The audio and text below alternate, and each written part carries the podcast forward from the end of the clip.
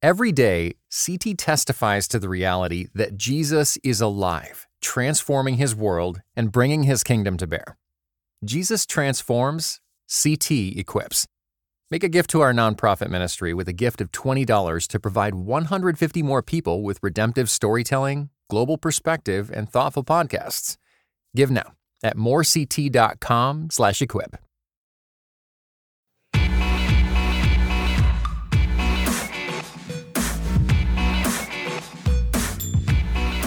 You're listening to Quick to Listen. Each week, we go beyond hashtags and hot takes and set aside time to explore the reality behind a major cultural event. This week, we're talking about fake news. I'm Morgan Lee, and I'm an assistant editor here at Christianity Today. And so I'm joined by Mark Galli, CT's editor in chief of Real News. we would hope so. To the best of our abilities. Exactly. Mark, who do we have this week to discuss this with us? Well, we have Lisa Richmond who's with us. Uh, she's Associate Professor of Library Science and Director of Library and Archives at Wheaton College. And she came to our attention because of a lecture she gave on Jacques Ellul and information to a library, uh, academic librarians conference. And I've been a, a recent student of Ellul and having read some of his works on, especially on propaganda, it occurred to me that it would be great to have her come on the show to talk about Ellul's ideas about propaganda because it so overlaps or intertwines with this conversation on fake news. And I think his insights can do us a great deal of good. She is, in fact, a translator of Ellul's Presence in the Modern World, uh, which most of us know as Presence of the Kingdom. And she's studying for her PhD at a wonderful French university, which I'm not going to pronounce, but I'm going to ask her to pronounce. the University of Montpellier. Very good. All right. Well, welcome to the show. Thank you. Thanks for having me here. Awesome. We're glad to have you here as well. So, this week, we are going to be trying to get into the weeds on one of the more complicated discussions that we're having as a country right now, partially because it goes really deep. Fake news is really difficult to talk about, partially because it kind of exists on this continuum. So, it includes the publication of fabricated stories, that have been specifically designed to fool people, but it's also come to entail stories that also misrepresent the truth or perhaps have not been corroborated correctly. Um, there's some laziness by the reporter that's going on, and this has been happening both on the left and on the right. I'll give you some examples. As all of you listeners know, this publication. This magazine is known as Christianity Today. Perhaps it kind of sounds similar to the Christian Times, except that the Christian Times was created last fall by Cameron Harris, a recent college graduate who purchased this domain, the Christian Times, at, for $5 at expireddomains.net. In the website's short history, it included a number of made up stories, including its hit breaking tens of thousands of fraudulent Clinton votes found in Ohio warehouse. This story was shared over 6 million times, and the article also netted Harris several thousand dollars because of the ads that were placed on his site. So it's according to a New York Times profile that was published on Harris over the weekend. I personally read less stories of fake, quote unquote, liberal publications but liberals at all have not been exempt from running with less than confirmed stories that may resonate with them because of confirmation bias. So, uh, one recent example of this was a story that ran a couple weeks ago about a Jewish couple who was allegedly forced to pull their child out of school so the child could, quote, flee town over fears that fake news stories um, had blamed them for the cancellation of a Christmas play. So there's a lot going on in what I was saying. It, it, there was multiple levels, but the bottom line is that that story was not true at all. After the Anti Defamation League investigated the story and talked to the family, they found that they had actually not left but gone on vacation. Anyway, there, there's there's lots of this type of stuff going on right now, as well as our own president talking repeatedly and chiding the media for fake news. And so this is increasingly been in the news because of that. But in the evangelical community, evangelical personalities have grown increasingly concerned that Christians are not only susceptible to believing fake news, but sharing as if it were true. So this week, Ed Stetzer, um, on his blog, The Exchange, which is hosted on Christianity Today's website, wrote an article called Facts Are Our Friends Why Sharing Fake News Makes Us Look Stupid and Harms Our Witness. And Trevin Wax of the Gospel Coalition wrote a piece entitled Alternative Facts and Christians as Gullible Skeptics. So, yes, we have a lot going on. I'm really excited to have this conversation for the gut check today, which is the time when Mark and I give our just immediate visceral reaction, thought we just ask how does the word fake news make you feel? A little weary. I get weary of any uh, phrase or word that gets repeated in the news over a period of weeks and months, which this has been. It also makes me think, eh, uh, wonder if this is a new thing, and then you know, a little bit of research, real, you realize it isn't. The one that struck me with most forcefully was during the 2008 election. There was fake news going around that Obama was a Muslim and many people believed it. We got an interview with him at CT, and we wondered why he finally granted us an interview. And after 10 or 15 minutes of questions, we, uh, we said, Senator Obama, what, what comments would you like to make or that we haven't asked you about? And he said, I just want your readers to know that I'm, I'm not a Muslim, I'm a Christian. The, it had gone viral so much, that fake news, that he felt the need to talk to Christianity Today to make that point clear. I just think, yeah, this is a problem. It's more of a problem than ever, but it's been a, pro- a growing problem for some some years, and I'm I'm kind of tired of it, but it, we do need to address it. My gut reaction to all of this is just that we are talking past each other again, not surprisingly. I just feel like fake news has been thrown around as a way to discredit anything that one does not believe in and there's a lot of like lack of unspecificity with regards to intent um, again, there is sloppiness of reporting, and then there is also people who buy websites to deliberately mislead other people. I think that language is one of the thing, the biggest tools that we can use to really bring clarity to things. But I haven't seen a lot that is trying to bring clarity. I see a lot that's trying to obscure clarity or trying to raise the alarm, but not necessarily being specific with what needs to be raised alarm and what are the consequences of different things. Yeah, it's being used as a phrase to shut down conversation. So Yes. as soon as you see a report you don't like, you call it fake news, and conversation's over. So let's ask our expert here to kind of delve into these issues with us. Mark, I think you have the first question. here. Yeah. Uh, so I, I think what would be uh, helpful, Lisa, is to begin by telling us who in the heck Jacques Ellul was and why we should be interested in him at this moment. He lived in France. I believe its dates are 1912 to 1994. And he was many things. For his income, he worked as a professor of law at the University of Bordeaux in France.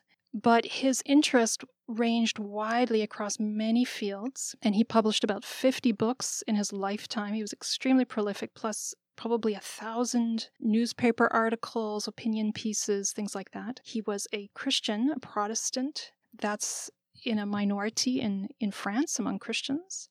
I think those are the key points about him. So he's written one of the books that has struck my attention in the last uh, couple of years is his book entitled Propaganda. So what's his big argument there? What's he trying to what's he trying to say, and how does that apply to what we're talking about today? Ellul's overall uh, desire was to try to understand our modern world well, and he wrote both for Christians and for those who were not Christians. His book in propaganda fits into that broader plan.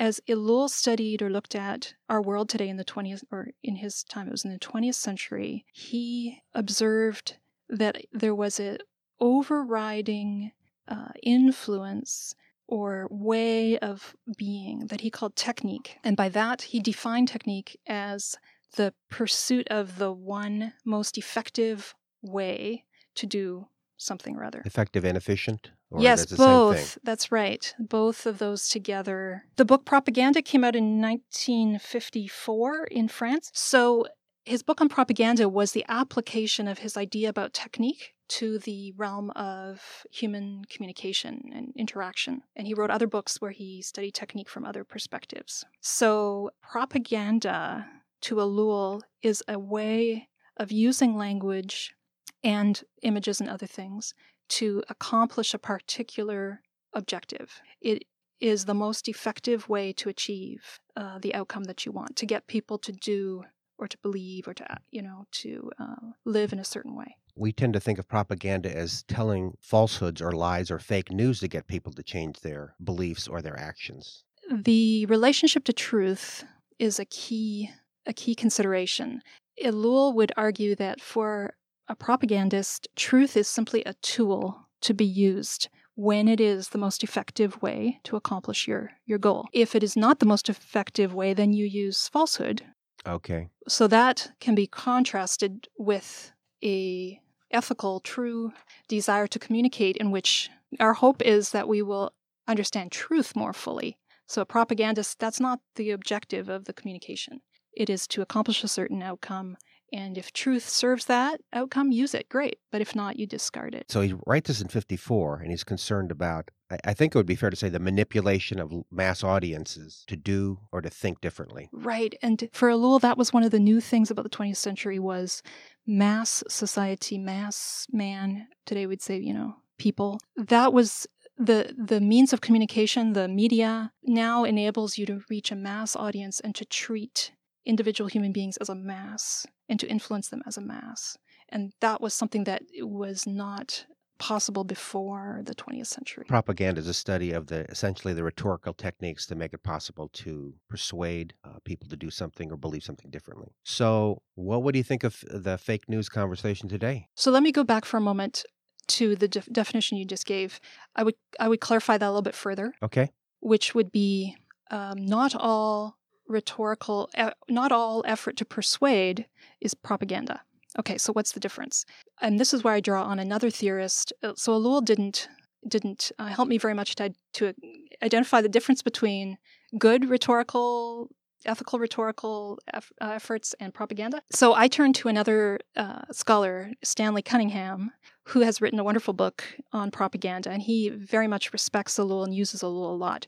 But what Cunningham helped me understand was there is really a continuum. There, there are higher and lower ways, forms of persuasion. The higher forms are the ones in which you appeal to sound reasoning, truth, obviously, rationality, evidence, okay? And then there are ways in which we can uh, evaluate evidence, the strength of evidence. That is good rhetoric. Propaganda will appeal to the lower forms of persuasion. So some of the ones that, that Cunningham g- gives are attention, impressions, images, information bites, factoids, um, confusion, going all the way down to actual falsity. So I think this is an important point to make because some some theorists of propaganda actually would say all persuasive discourse is propaganda, and I don't. You don't buy I that. don't buy Okay. that. Okay, but let me uh, challenge you or Lola, whoever I'm challenging. right. Can you really persuade people if you don't dabble in impression and emotion and uh, the subterranean psyche that we all have? Uh, who who of us is truly rational people who makes decision based on facts alone? Okay, so going back even to Aristotle, Aristotle said there was a place for the emotions in in ethical rhetoric. So it's not just an appeal to rationality.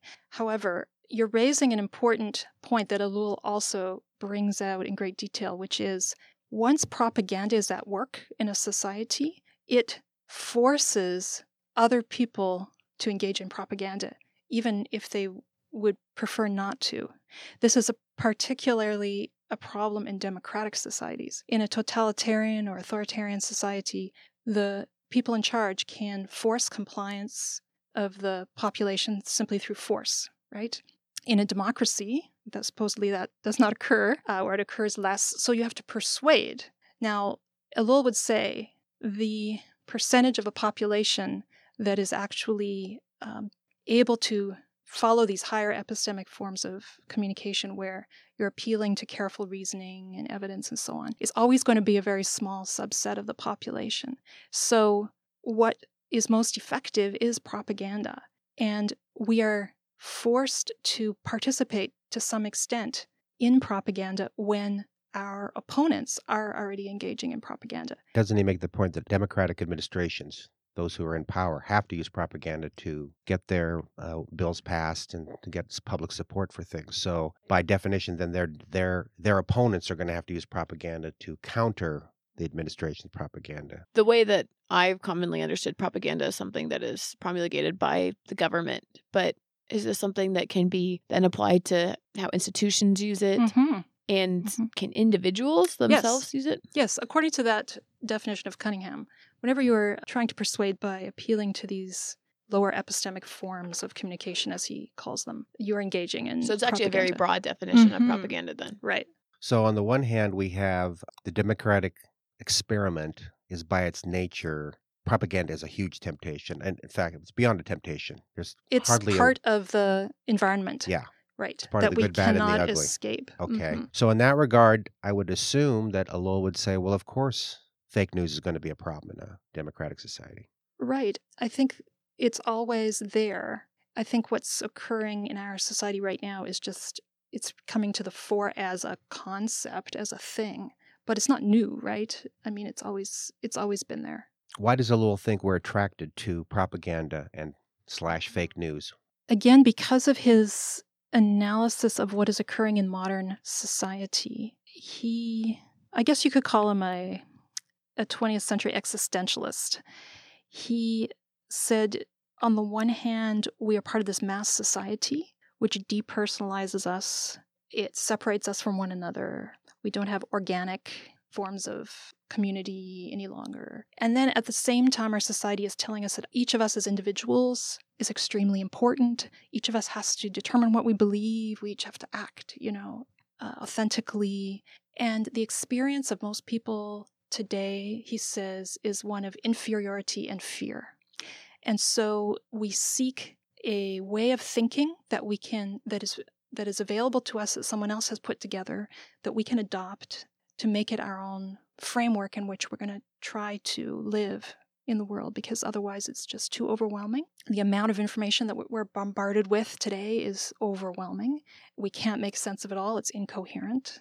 And it would take extreme expertise to understand even a portion of it in a really authentic way. So we all realize this to some extent, even the so called, what he calls the intellectuals. And by that, he just means people who've been educated and who think um, about things. So not any kind of necessarily an expert class of people, but just people like us. And he would say that propaganda serves a psychological purpose in our lives by giving us a framework, like I said, that gives us meaning, that gives us a sense of belonging, that reaffirms things for us, that helps to assuage these negative feelings that we have. Yeah.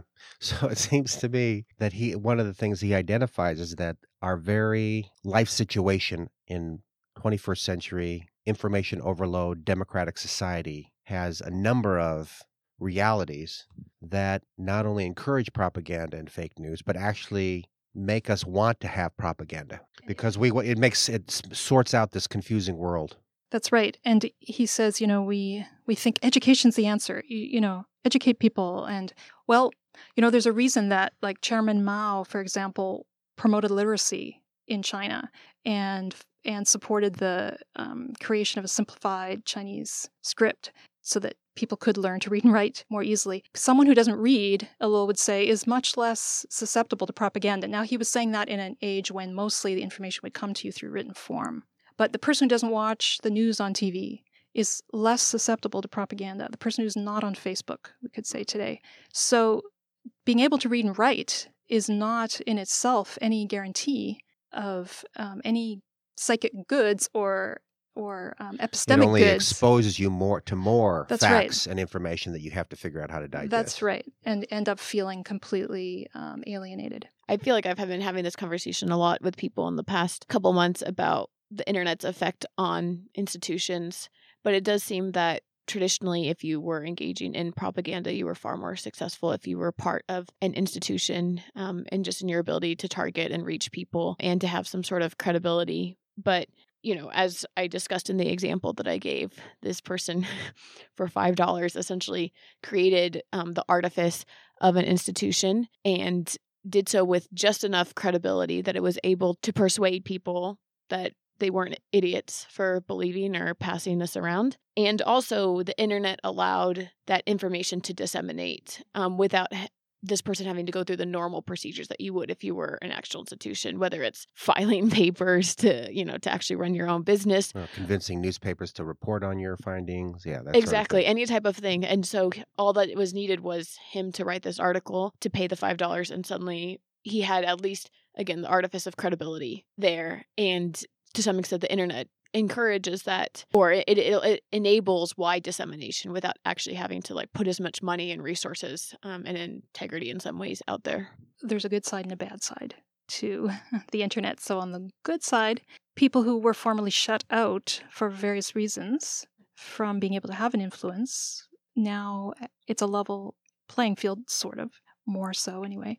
On the other side, uh, we have this complete cacophony of voices coming at us, and it's perhaps harder and harder to evaluate them. You're kind of in the business, though, as we are, of actually making information more available to people, more and more information. Right. So we're part of the problem? Right. And that was one of the things I was talking to the librarians about. The librarian, the library profession is often talking a lot about censorship. Censorship is really bad. We, we're against censorship, etc., cetera, et cetera. And I was trying to suggest to them, well, without letting go of that concern, what about the concern for propaganda? So the presence of information as opposed to its absence? What are the problems associated with the presence of information in people's lives? So, yes, it's a concern about just is our business to be just get, putting more information out there?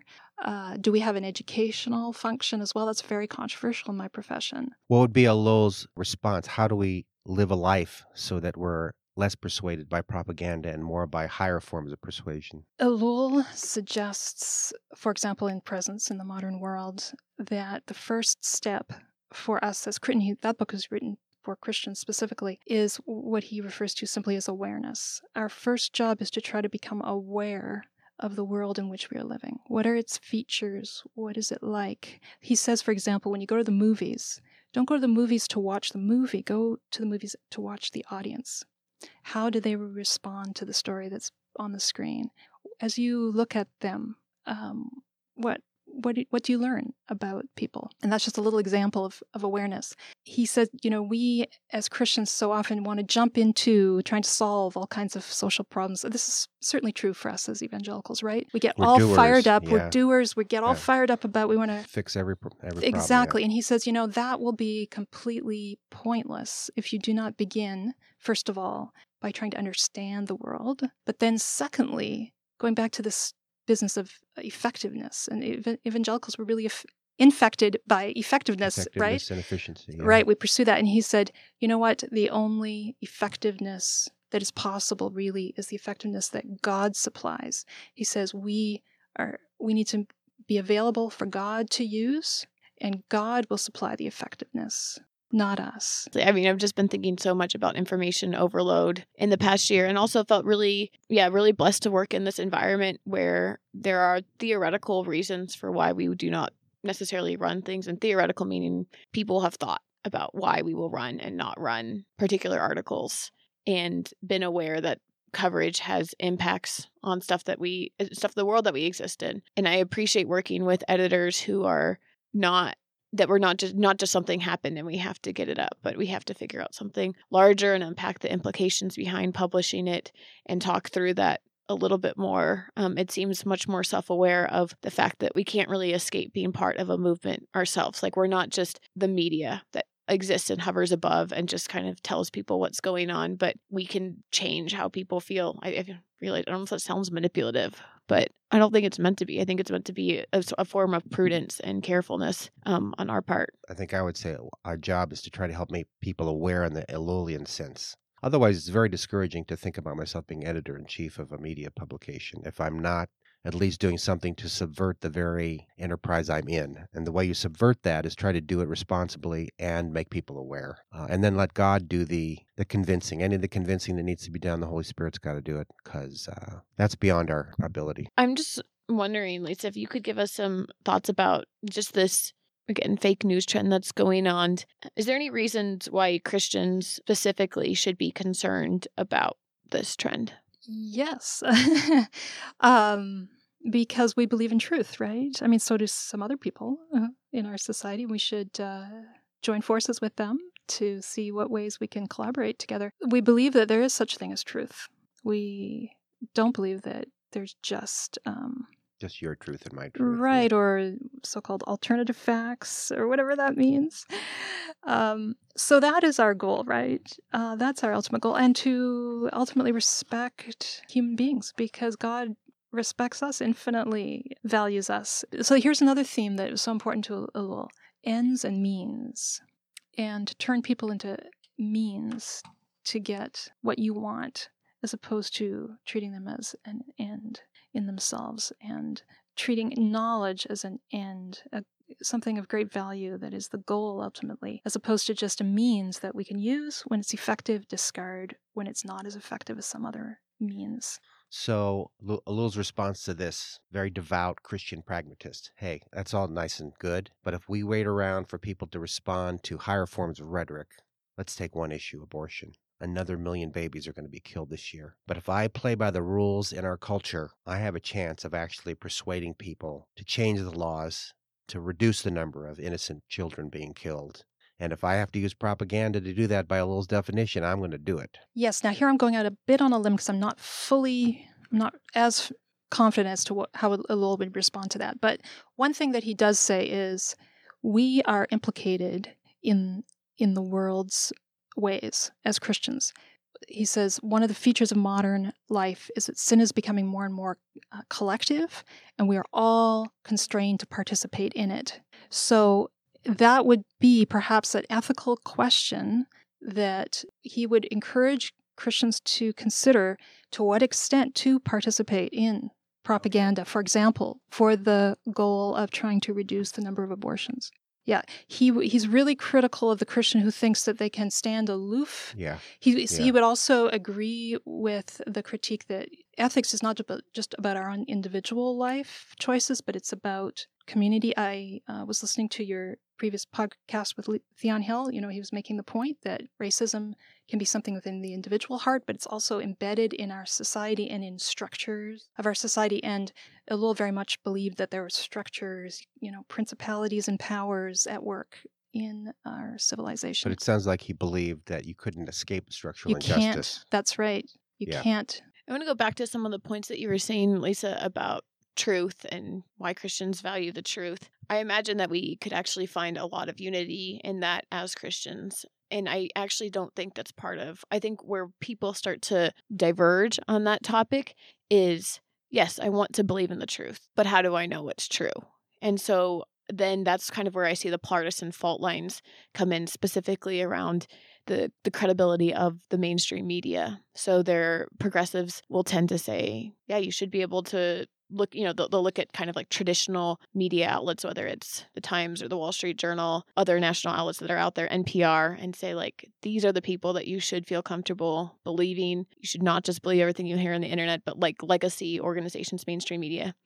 Conservatives um, have long felt very maligned by these organizations. And I, it seems to me in my readings of how people feel about the media, the fake news things has become the rhetoric that they've been used to be like, yes, this is the straw that broke the camel's back. Look, we cannot trust them at all anymore. They've been doing this all the whole time, but now that we live in this place, like, like why should we give them any type of credibility? Yeah, yeah. yeah. Where do we go from there? You know, where where believing in institutions almost feels like it's become partisan in some ways. And how do we talk to each other about the truth or about rallying around the truth when the application of that when it comes to how we digest news seems like it's so split? We all really need to search our hearts because I think we are all one of the forms of sin that's present in our lives is we have certain things that we want to be true and that we want to promote. And so we do all kinds of things to you know to confirm you i think mentioned confirmation bias earlier we look for the evidence that supports what it is we want to be true and we discount the evidence that seems to go against it and so on again we need to we need to ask ourselves is my is my goal really to seek truth wherever that will lead me or is it that i'm already committed to a certain way of thinking that i feel very comfortable in and that i would prefer to be the case the fact you know the fact is the life is really complicated, right? The fact is things are really hard to figure out and they don't fit into neat boxes. We all have to remember that we are seeking God's truth more than a certain ideology, a certain, another word Ellul uses is myth. And by that, he just means a, a, a mental framework that provides meaning to our life. God is a genius storyteller, and the evidence of this is threaded throughout Scripture. In Christianity Today's new show, Holy Curiosity, with me, Kat Armstrong, we explore storied connections threaded throughout Scripture from the Old Testament to the New. Our first mini series, Connecting Dinah and the woman at the well welcomes experts like doctors Tim Mackie and Diane Langberg to give us insight and context into the physical location and meaning of these two stories. These stories will spark holy curiosity in your own faith because once you see these connections, you can't unsee them. God wastes no person, place, or thing. Listen and subscribe to Holy Curiosity with Kat Armstrong on your favorite podcast platform. I think that's why people subscribe to certain magazines and newspapers. I've made this speech to my staff many times. People subscribe to Christianity Today because they want their worldview reinforced. That's primarily why they pay money for that. Now, our job as journalists is to do that and also to push them a little bit. Otherwise, they get bored with the magazine. But one thing I encourage certainly our staff to do, which they do pretty well at, but even uh, would be when I meet people, uh, my children, I give them this advice of Okay, so you're getting the New York Times because one of the reasons you're getting it is probably because it reinforces your worldview of how how to look at the world, and they do a pretty good job of that from a certain worldview. But to be really fair, you should be reading the Wall Street Journal or the American Conservative as well, because they're going to see the world with a different set of eyeglasses, and you're going to find some insights that you're not going to find if you only read one source. So I think that's one way to uh, try to read a uh, variety yeah, of subvert sources. propaganda's effect on us is to read a variety of things to see okay it was a lot bigger than my biases. And, and that we're all susceptible to tribalism. I think this is where i find it to be a little bit harder. So on the one hand you know we can be like how do we all of us in this room and all of us listeners do our best to quote unquote get out of the bubble? which is something else that has been thrown around recently um, as far as things to escape but how do we actually go about addressing you know the splinter in other people's eyes especially when it can feel in the in the moment that there's so much at stake? If people are changing how they vote for president based on something that did not actually happen right? So going back to mark's example about obama being a muslim and and they've completely, you know, because I guess being a Muslim in this case was used as a reason to write him off. I remember being confused when that came out because I said, okay, I mean, like, so what? You can yeah. all you can actually be a Muslim and be president. anyway, um, but in this case, it was used as an ad hominem attack against Obama, and so you see that on your Facebook wall or in a you that comes up in a conversation that you have with someone, and it's it, it's hard to just be like, it's beyond bias. Let's say something comes up that's beyond bias. It's just so simply it's not true. False. Mm-hmm. how do we actually go about that without necessarily every time sitting down and having this conversation? Like, how do you define truth? Do you think that we all need to know about what truth is? Can you just call it out? I mean, it seems to me. Oh yeah, yeah. I think when I when we're talking about just actual falsehoods, uh, yeah, just call it out. I mean, that's what I would do. Uh, if you if you feel pretty solid that you know that it is false and you know why you think it's false, right? Uh, that you actually have knowledge about this that it is false, then I don't think we need to get into kind of complex theoretical conversations. No, I would I would go directly for that. Yeah, my wife has Facebook friends who share a lot of fake news. When you say fake news, what do you mean? Lies. Okay. And do they know? Lies. Do they know the ones who are sharing? Do they know that it's fake? No, they don't. So my wife will try to do them the service of pointing them to Snopes or whatever piece of information that can correct it. But there are times when it, gets so overwhelming that she just stops friending people because it's just after she a while she feels too stressed by it. Yeah, she gets understandably very, she gets very stressed by it. Where I, you know, I can read that stuff and go, "That's crazy," and I don't even think about it again. She reads it she's a much more compassionate person than I am and a caring person. And she worries about it and gets anxious about it. And that's her only recourse sometimes. The way I deal with, I think that is, uh, I've noticed that uh, since we've prepared this podcast, how do I deal with stories I don't particularly care for that I think are going to challenge my point of view? I stop reading them after a paragraph or two and I I, I I I do that. I'm thinking, why am I doing that? Because in principle, I have this principle I should be reading points of view that disagree with me in order to expand myself as a human being. We still need to do that psychologically. In other words, we're we're just weak people. At least I'm a weak person who cannot constantly be bombarded with all different points of view. There there are periods when I just have to say, I just want to hear what I agree with for a while and, and just reaffirm that what I believe is at least rational. It may not be the complete truth, but it's rational, it's coherent, it does good in the world. And then once I've given myself space to kind of feel comfortable with that, then I have more psychic energy to actually go out and read someone I disagree with. I think Ellul would totally endorse that. I think, you know, he would say there's a time for everything. And there is a time for comfort and for seeking comfort and affirma- reaffirmation and being part of your, like you said, tribe. And then there's a time to go out of that and test those things by an outside perspective and see what you want to modify. I'm just still feeling really stumped because I think that what Lisa was referring to earlier as the myths that people believe, giving people a Snopes article is not enough to dislodge that actual oh, no. myth that's no, going on. Not. No. And I don't even know if that's something that, like, well, I think that we as friends, I mean, if we're actually in people's lives, we are able to have conversations that may ask them probing questions to kind of poke holes and eh, poke helpful holes. I think friendships are actually really good at trying to trying to make people question the own stories that they tell themselves.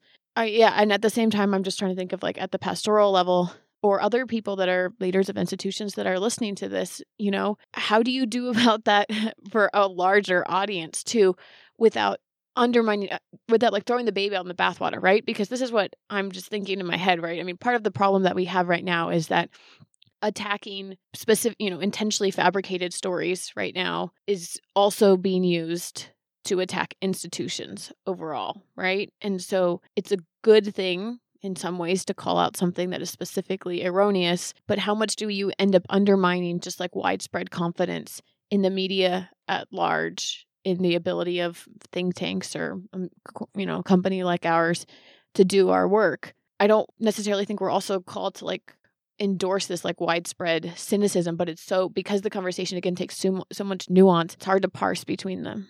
This isn't quite an answer, but to follow up on what you're saying, another thing that's that's being discussed a lot right now in our society is the whole role of expertise, right? And how people are becoming less and less interested in in finding an expert who can explain something to them not or not understanding the difference between somebody who is an expert in a f- field and who has an opinion or information to give you that is of more value worth than just the average person their opinion about something and so i think that that plays into what There's you're a saying deep distrust of experts today. right Yeah. so why why is that is i think a great question and Ellul would want us to pose to ourselves Well, I, uh, my initial response would be it seems to me experts have been used in a propagandist sort of way so that people just after a while, well, you call your expert, I'm going to call my expert, and what, you know. So experts haven't been pursuing truth above all things, but they've been colluding in the purposes and goals of Many some of, other. yeah, of course, we don't want to make a sweeping generation, but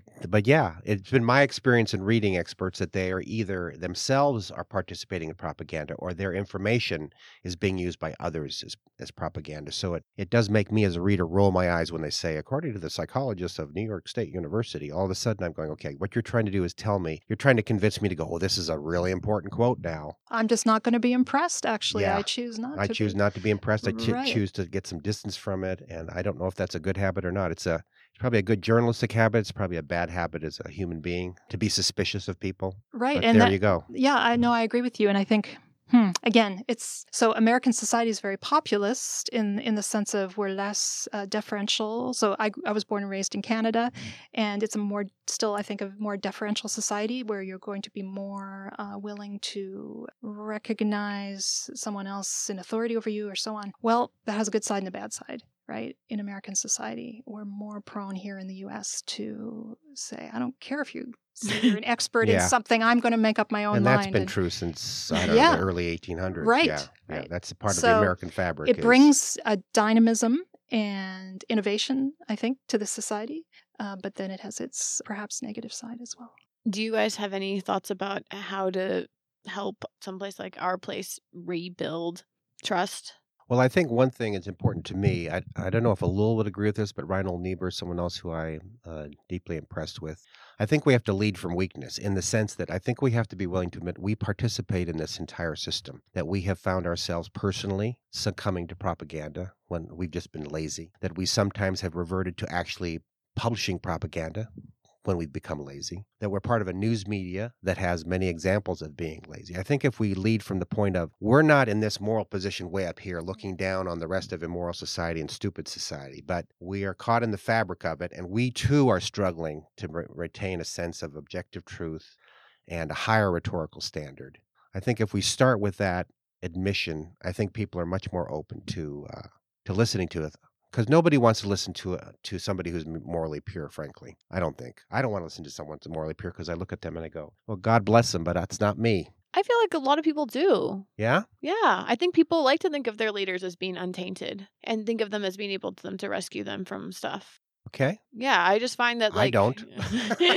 and you do. I mean, I understand that there is there has been at least in the past 10 years I've noticed like people like to have speakers and leaders who feel more vulnerable. yeah, the whole or- uh, Brene Brown. Yeah, and and and will be real about their flaws. I think that's true for for some parts of the population. I you know, just by Brene Brown talking about that stuff, but I've also feel like just the disappointment that I see when people screw up and make mistakes. There's there's a lot of sense of betrayal that feel that I I sense that people feel whether it's someone even like an athlete or a coach or a celebrity. How could they do that? You know, it, which implies that there was the trust that they would not do that. So you'd say we that we might it might be to our self interest to to speak from a pedestal more. That's what I'm trying to decide. I mean, Okay. what exactly what is the brand that we're trying to say here? Are we trying to say like we're just a flawed group of Christians trying to give you the best news that we can or we have a bunch of experts that are here in their field who are intel, you know, intelligent, smart, understand their theology, have a strong grasp of the world, you know? and are not subject to propaganda. Exactly. Yeah, that are smarter than that. All right.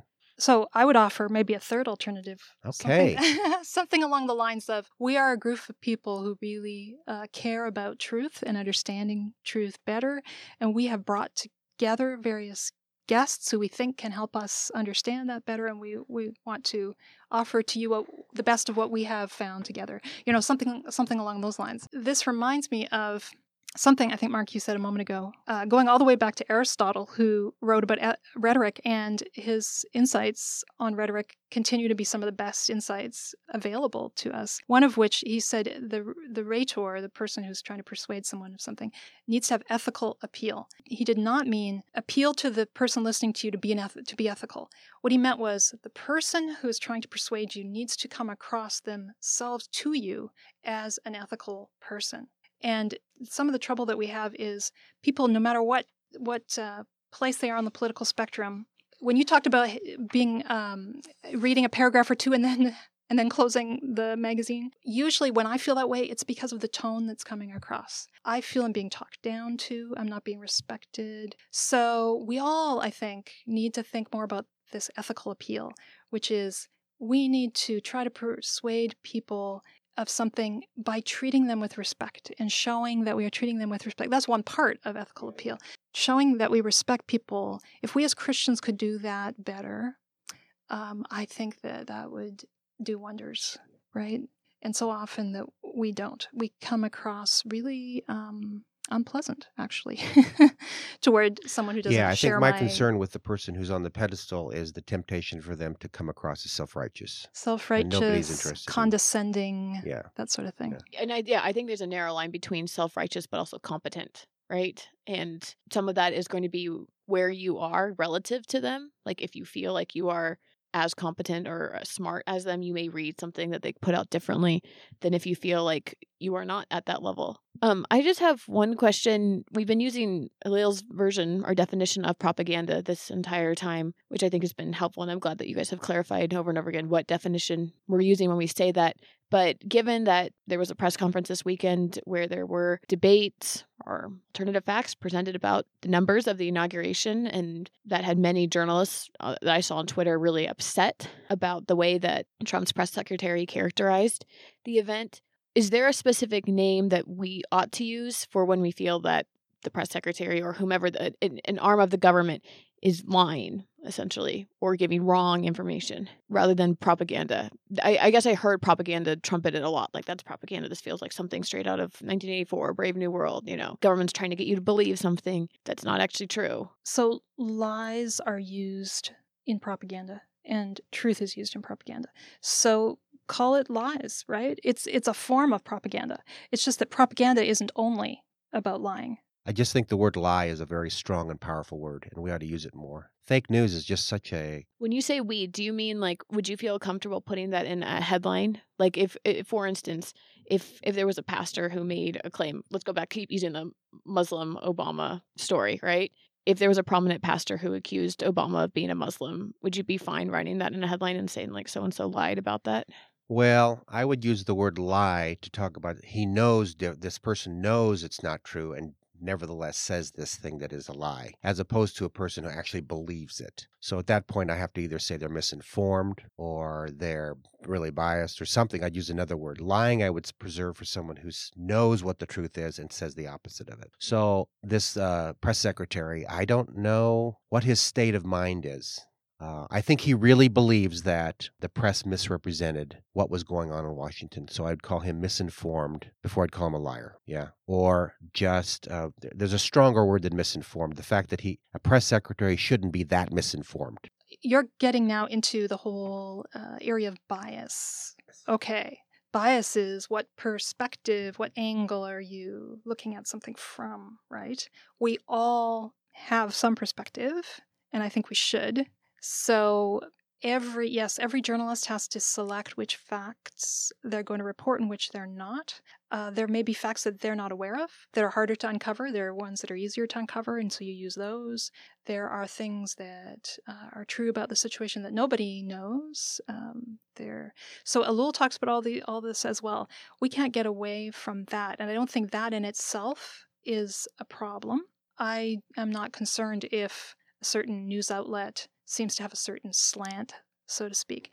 But again, is that your would not necessarily constitute fake news to you. no, no, because we all engage in we have I don't I don't think that that neutrality, sort of the view from nowhere, is usually something possible. helpful. It's not even possible, helpful. It's, that's it's right. Possible. yeah. Possible or helpful. At CT you have certain framework that you work within and as long as you are clear in your communication as to what that framework is and again you are trying to engage in sound reasoning and so on those higher epistemic forms of communication then uh, there's there's not a problem in my mind with the fact that you have a quote bias Yeah, so that might be the end of this continuum. We we said there there is somewhat of a continuum in fake news, but I would agree with you. If we're going to be precise in our language, there comes a point where it stops being fake news and it's just simply bias.